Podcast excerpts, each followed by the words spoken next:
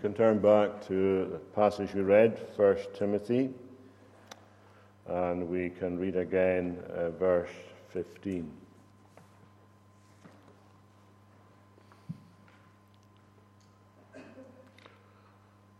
The saying is trustworthy and deserving of full acceptance that Christ Jesus came into the world to save sinners, of whom I am the foremost.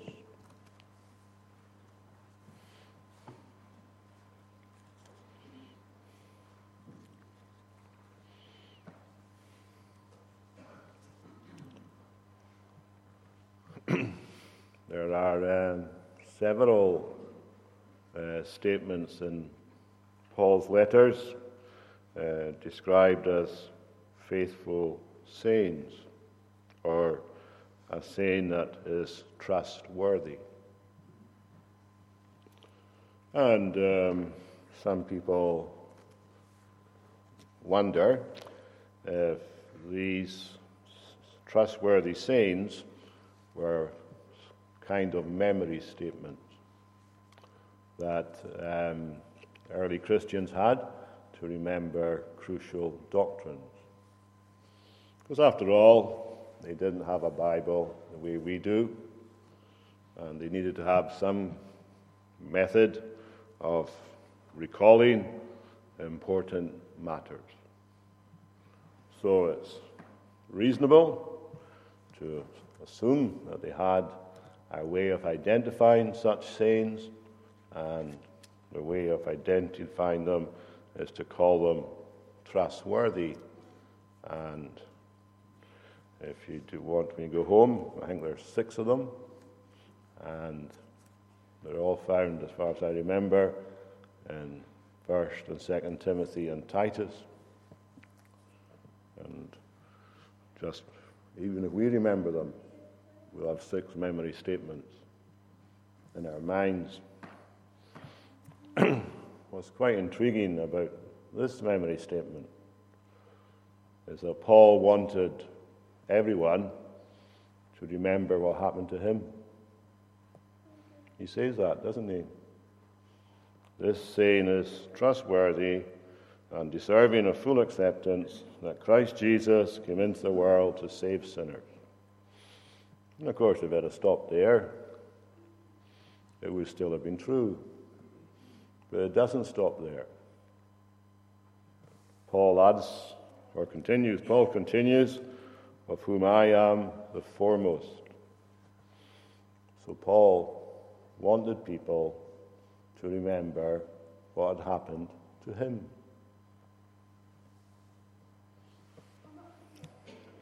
As most of us know, we're last few Sunday mornings we've been thinking of one line descriptions that people make of individuals. And we've thought of Abraham, the friend of God. And we thought of Moses, who is said to have been the meekest man in all the earth. And we thought of David, who is described as the sweet psalmist of Israel. But these three descriptions are given by other people. They're not given by the individuals themselves. Abram, there's not a verse in the Bible which has Abram saying, I am God's friend. I mean, no doubt he may have said it, but it's not recorded in the Bible. Nor is there a verse in the Bible where Moses says, I am the meekest man in the world. Somebody else writes it. And the same is true for David as a sweet psalmist of Israel. That description is given by somebody else. But here there's another self another one-line description, this time by Paul about himself, where he says, I am the foremost, or I am the chief. The word is just, I am the first. And it's almost as if he's imagining a big queue. And in that queue is every person of the human race. and they're going to be lined up with the worst sinner at the front. And Paul says that he should be at the front. He's the worst. Now, it's an interesting question to ask if this is just a, a kind of what somebody feels subjectively. And this is what Paul felt about himself. Or is it something objective? That he actually was the worst sinner ever? I can't answer that one. But the options are there. And it is interesting, at least I think it's interesting, that he wanted people to remember he was the worst.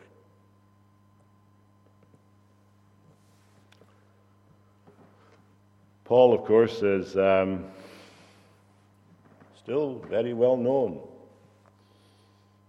I mean, all over the world today, there's people who either love him or hate him.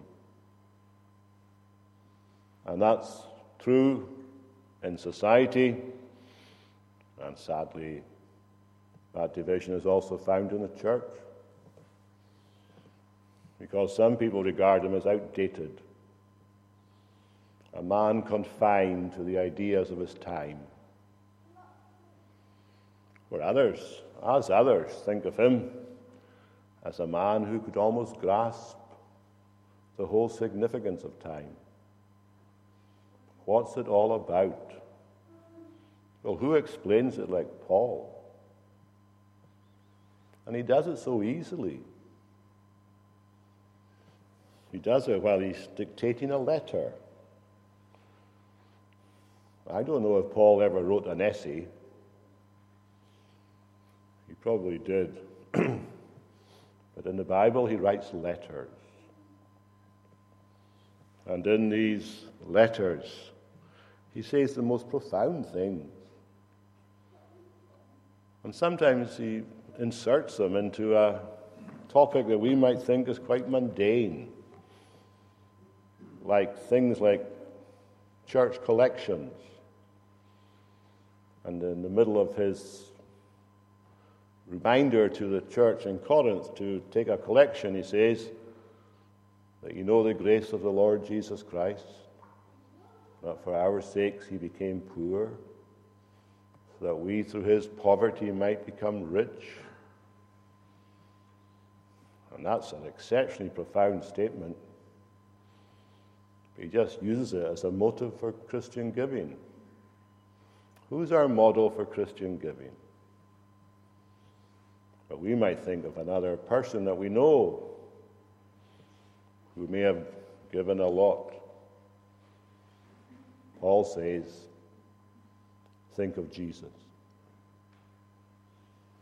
He does that all the time. When he's talking about humility, and he's reminding the church in Philippi about how they should interact with each other.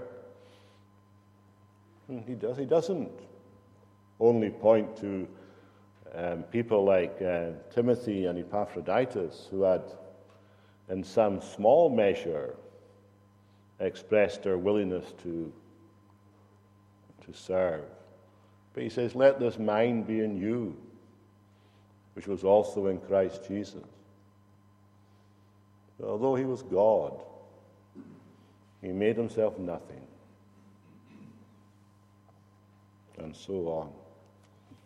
So Paul is certainly a, a man whose words get a hearing. Most of us say things and we're, we're never too sure if anybody's listening to us. I'm not talking about in here. I'm just talking about life in general. We're never too sure if somebody is listening to us. I don't think Paul ever had that experience. Doesn't matter where he was, People listened to him, whether they were kings or where they were Roman centurions or where they were Jewish opponents or whether it was just ordinary people that he met. They were all kind of spellbound by what he had to say. So he's a, a man who's left his mark. How many writings from the first century are read every day throughout the world? Well, apart from the Bible, none. A few scholars here and there pick up an ancient manuscript or what's left of it. But Paul's writings, well, they're everywhere. And today, millions of people have picked them up and read them and have had their faith strengthened and their hope enlarged and helped in making sense of life. I mean, if you're looking out on the horizon and you're seeing all these things coming, negative, negative things, well, what's Paul got to say about that? Well, he doesn't say if you pray, it won't come. He never says that. But he does say that God can work all things for our good. Everything. And that helps us to understand the past and the present and the future. All things. God's working them for good. It's only a short sentence, but what truth it contains. And Paul had that facility with words. He was able to do that. He could do that before he was converted. Because he found it no problem to go to the Jewish leaders and give him authority to go up to Damascus uh, to crush the Christians. Because that's what he wanted to do. he just went and asked, and he got it. I mean, he just had power. His presence almost meant power. And no doubt he was aware of it, because sometimes it's very difficult for people not to be aware of who they are. And that's why sometimes the biggest struggle people have is with themselves. So Paul knew very well what kind of man he was. And he had his own ambitions in life. And then one day he met Jesus. Or perhaps we should say one day Jesus stopped him in his tracks on the Damascus Road. And one sight of Jesus changed Paul's direction. He wasn't the same man again.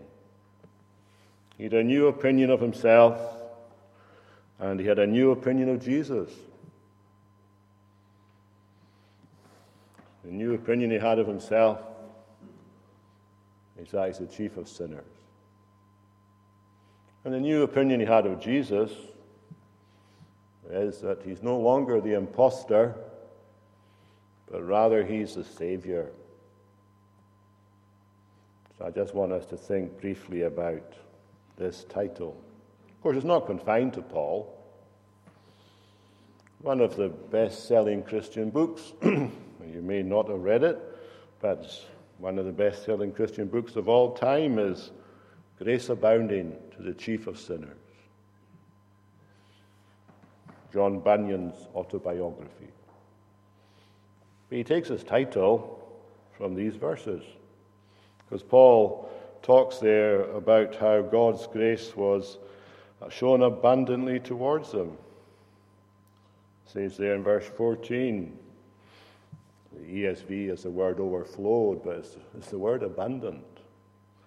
And the grace of our Lord overflowed for me with the faith and love that are in Christ Jesus.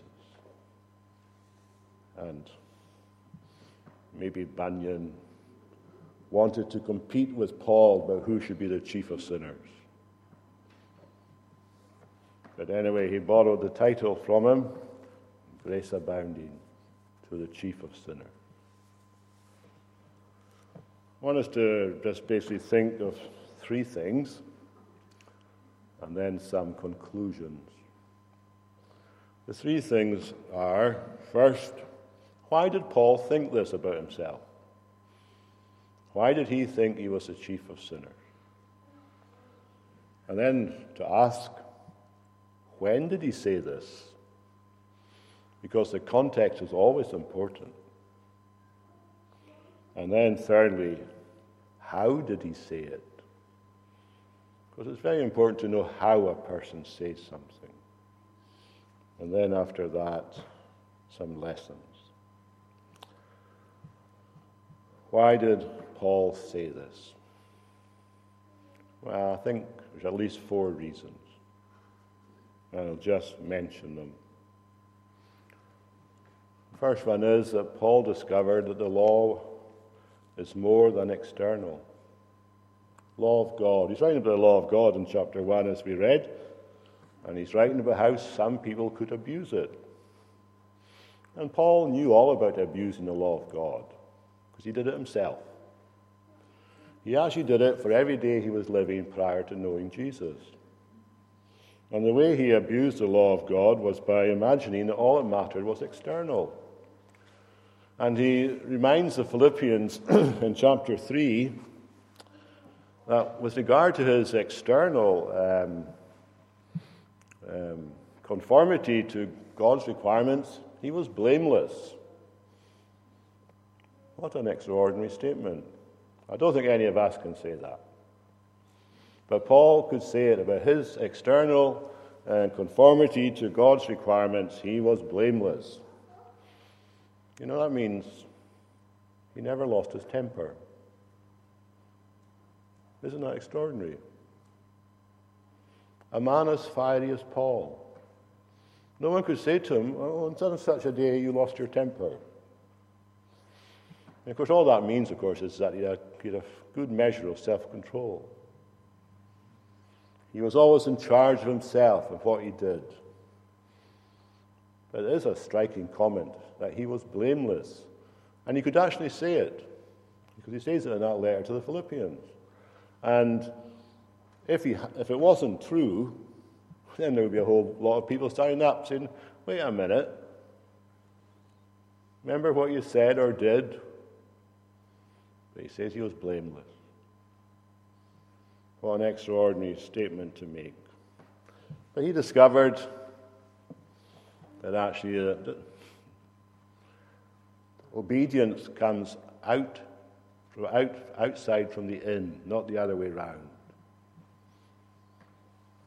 Obedience flows from the heart. It's not something you put on. It's not so you get up in the morning and say, Well, what am I going to wear today? And so that other people will see it.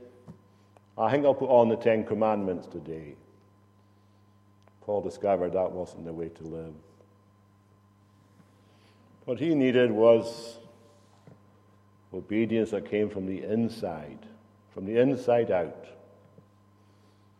Because he actually realized that up until now, the day came when he met Jesus, he actually realized that his successful way of living was actually a failure because it was just something he had done himself. All of it was his own self choice, all to maintain his position in society, because he was a leader amongst the Pharisees. And if he had failed to conform to that requirements, they would have soon pointed it out to him. Anyway, that's one reason why now thinks he's the chief of sinners because he had discovered that the law was more than external, it was in the heart. And of course, we have to ask ourselves have we found that? A second lesson, or second reason, sorry, for why Paul thinks this, is that he discovered the power of one sin. And he tells us that in Romans chapter 7. People tend to quote one verse and not really refer to the rest of the chapter. And the one verse they quote is, O wretched man that I am. But why did he think he was wretched? And he tells us in the chapter why he thought he was wretched. And he just says that God's law showed him that he was guilty of one sin, or one type of sin. That one sin con- controlled him. I mean, that's what he's saying. And the sin that controlled him is number 10 of the Ten Commandments the sin of coveting.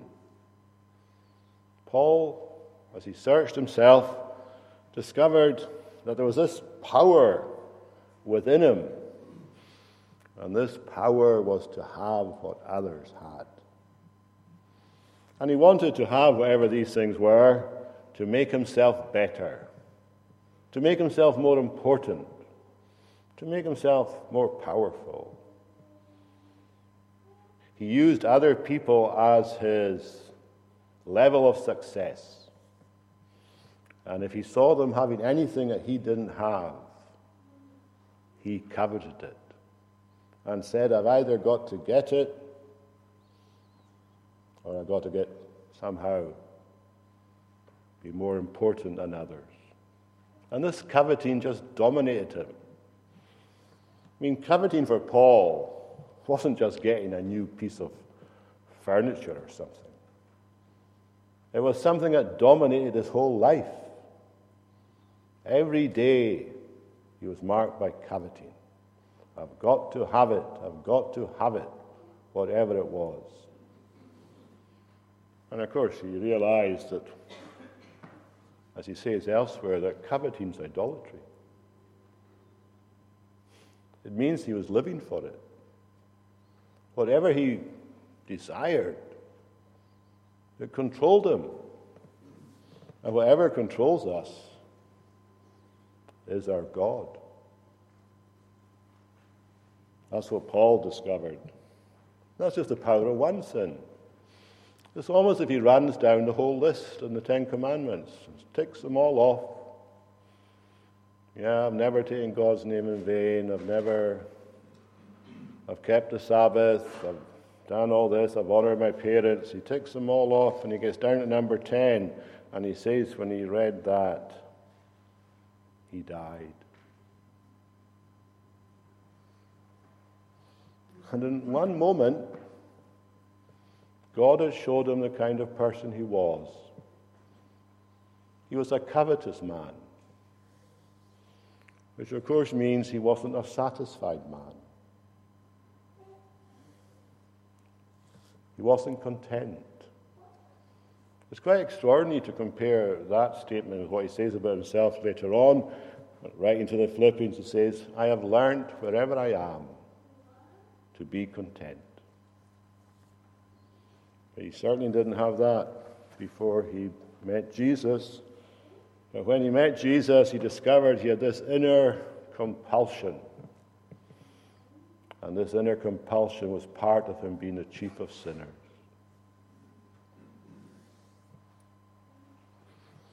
And the third reason for why he thought this about himself was he had committed certain sins against Jesus. I mean, the other sins obviously were against God and against people, but there were certain sins he had committed against Jesus, and he mentions them in verse 13. And he actually mentions three of them. He says, I was a blasphemer, a persecutor, and an insolent opponent.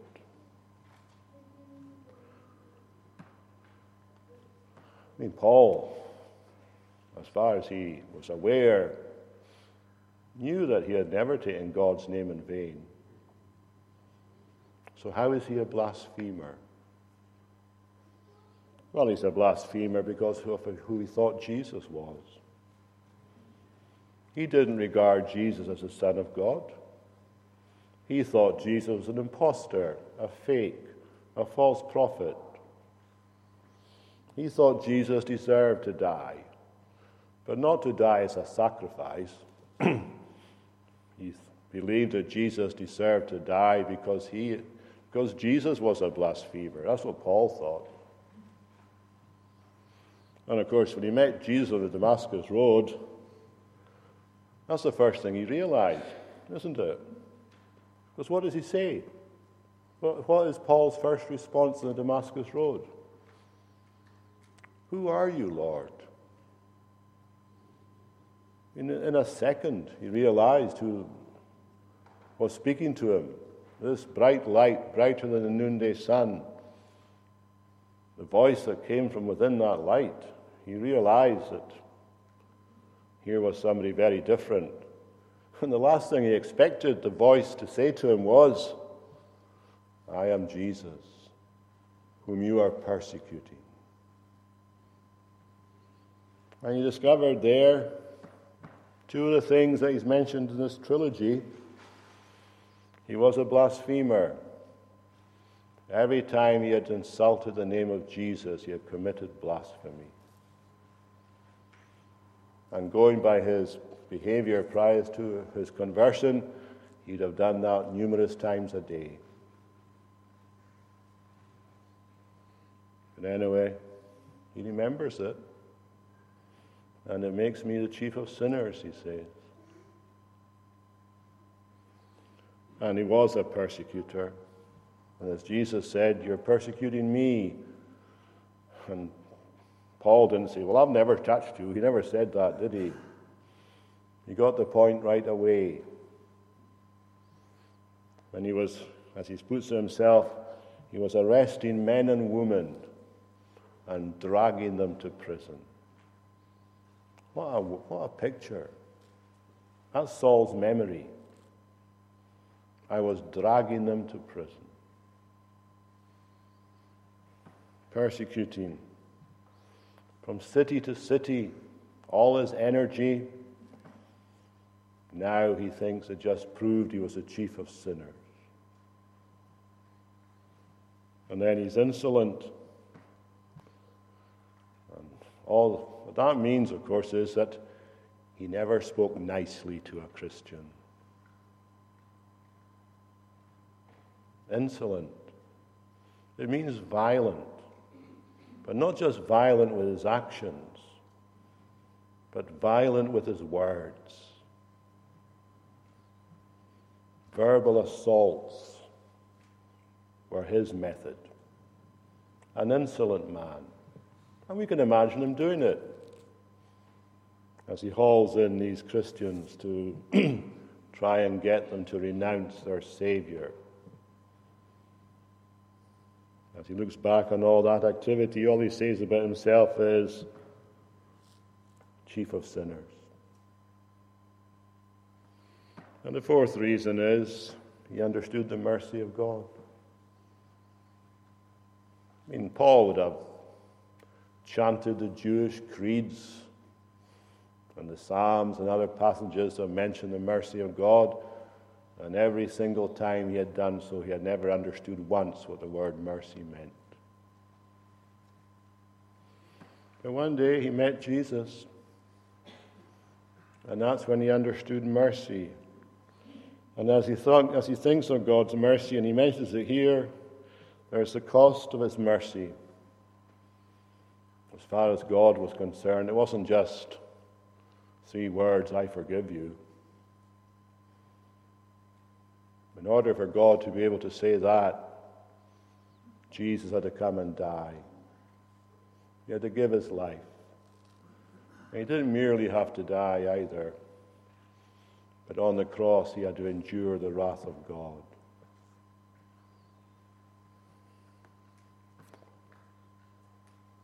What a price he paid.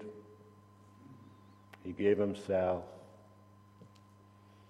And he gave himself to what? He gave himself to the wrath of God.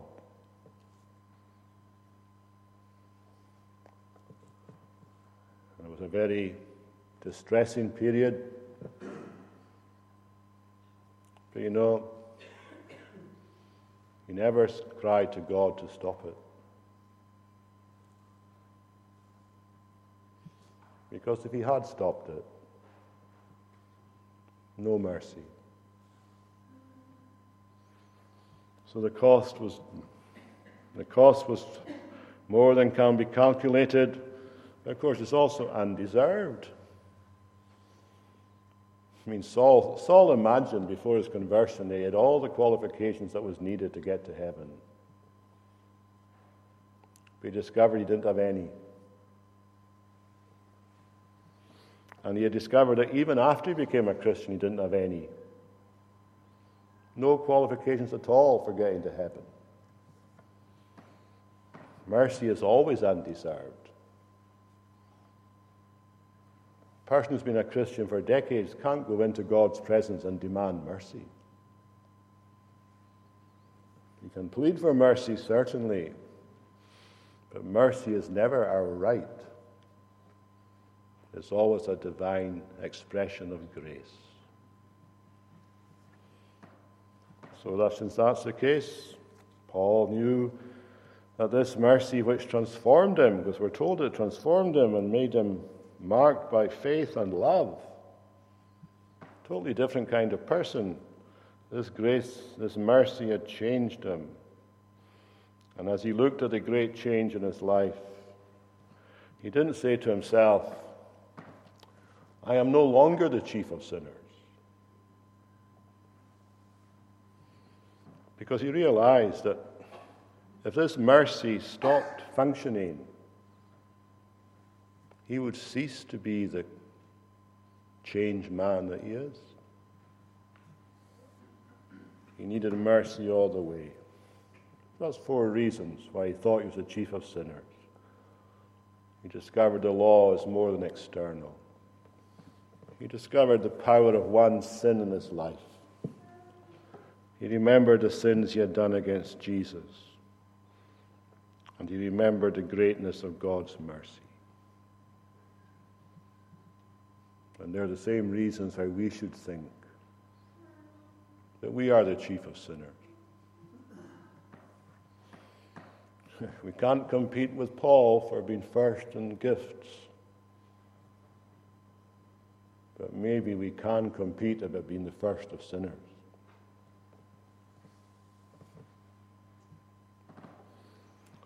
When did Paul say this? Well, there's three reasons for about this, there's probably more, but three. When did he say this? Well, he's now been a Christian for about three decades. So this is the words of a mature believer. This is not the self description of somebody who's just been converted. This is someone who's been on the road for decades. This is someone who has seen God use him in a dramatic way. There's countless churches around the Mediterranean who are in existence now because of this man. He's had profound experiences. He's even been up to the third heaven. And yet he describes himself. Well, I was the chief of sinners, but I am the chief of sinners. That's one reason. Second reason, he actually makes it when he's writing a book of the Bible.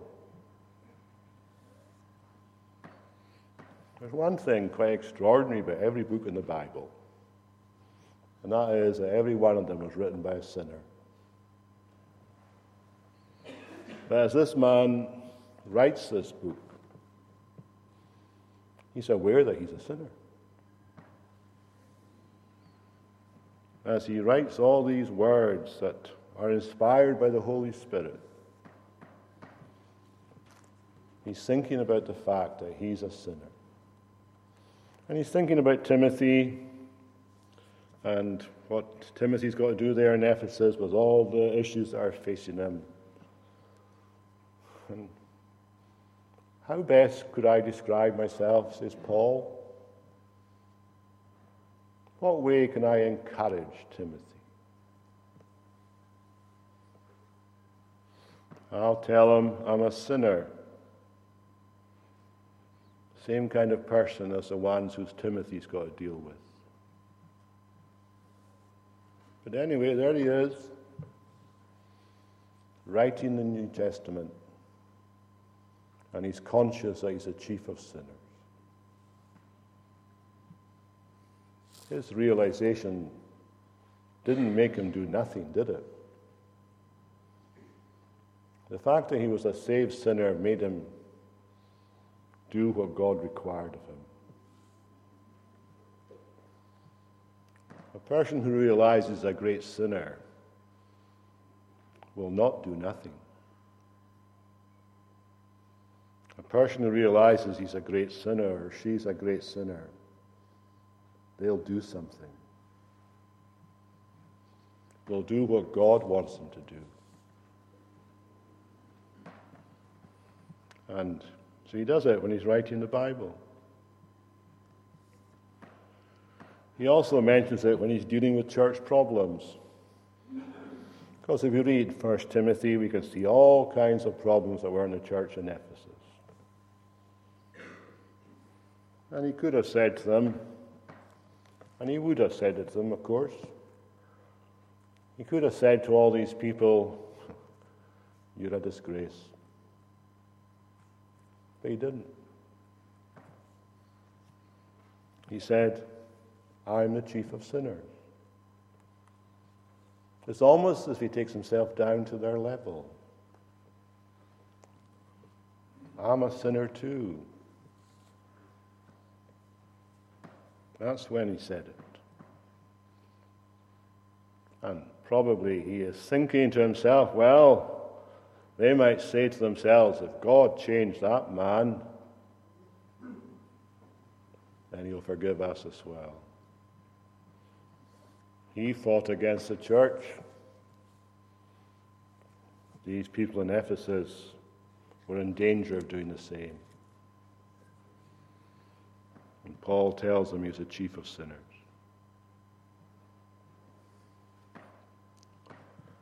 How did he say it? Well, three suggestions regarding that. He said it because he was honest. He's not hiding anything. He's honest. That's who I am. He said it because he's humble. I mean, what did Saul of Tarsus deserve? He deserved to go to hell, didn't he? But he's not going there. And therefore, he's humble. If Jesus made himself nothing for Saul of Tarsus, then Saul of Tarsus made himself nothing for Jesus.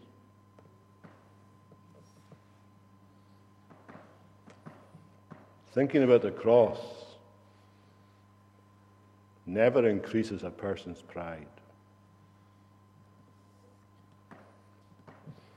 So he was honest and he was humble, and of course he's hopeful. Because who is it that Jesus helps?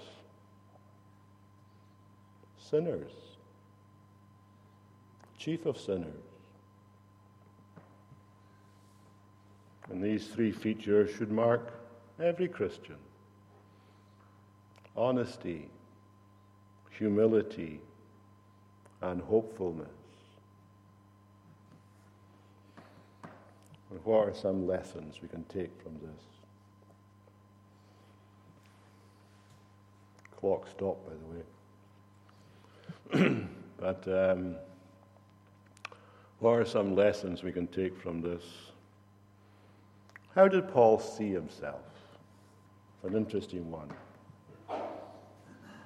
Is this the only time he's got this low view? Or how about when he says he's the least of the apostles? All these others are better than me. Or how about when he says that he's the least of all the saints? Because he does say that. He's the least of all the saints. Why did he think that? Because he knew he was the chief of sinners.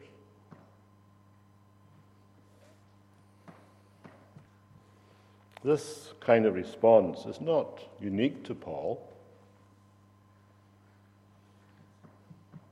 Think of Peter when Jesus gave a miraculous catch of fish.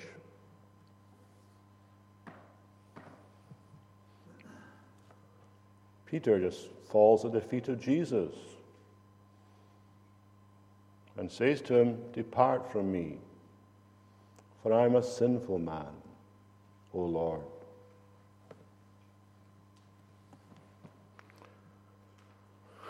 the proof that we've met Jesus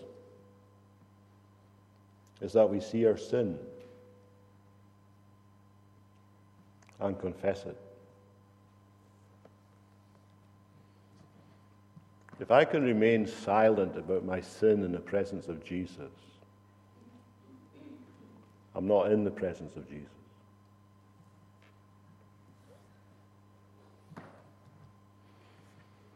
A third lesson that comes from this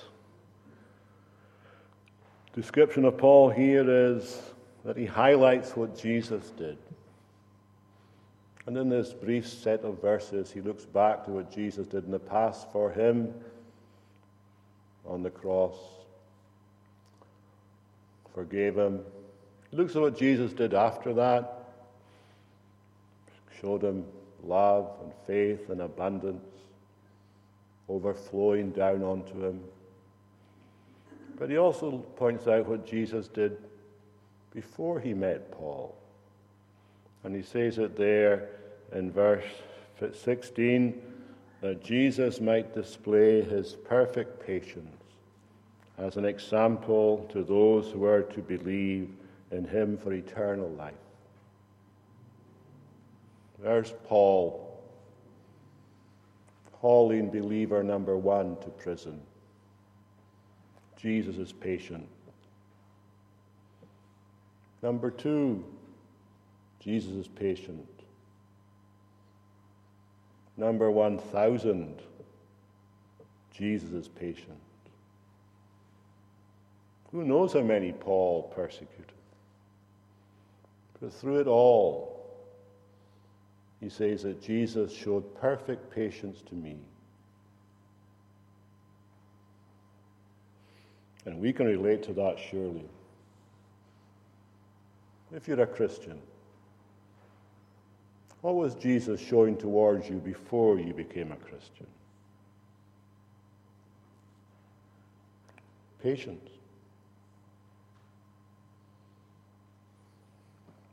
And the last thing is who gets the credit? Well, Paul tells us there in verse 17. As he thinks about what's happened to him, he just says, To the King of the ages, the immortal, invisible, the only God, be honor and glory forever and ever. Amen. God alone gets the credit. And Paul takes the time not just to say, thanks be to God, but he does take the time to think about who his God is and just mentions it. Because when we praise God,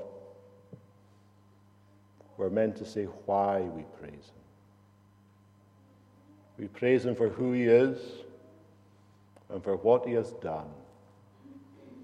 And we join Paul, don't we, and say that he deserves honor and glory forever and ever. Shall we pray?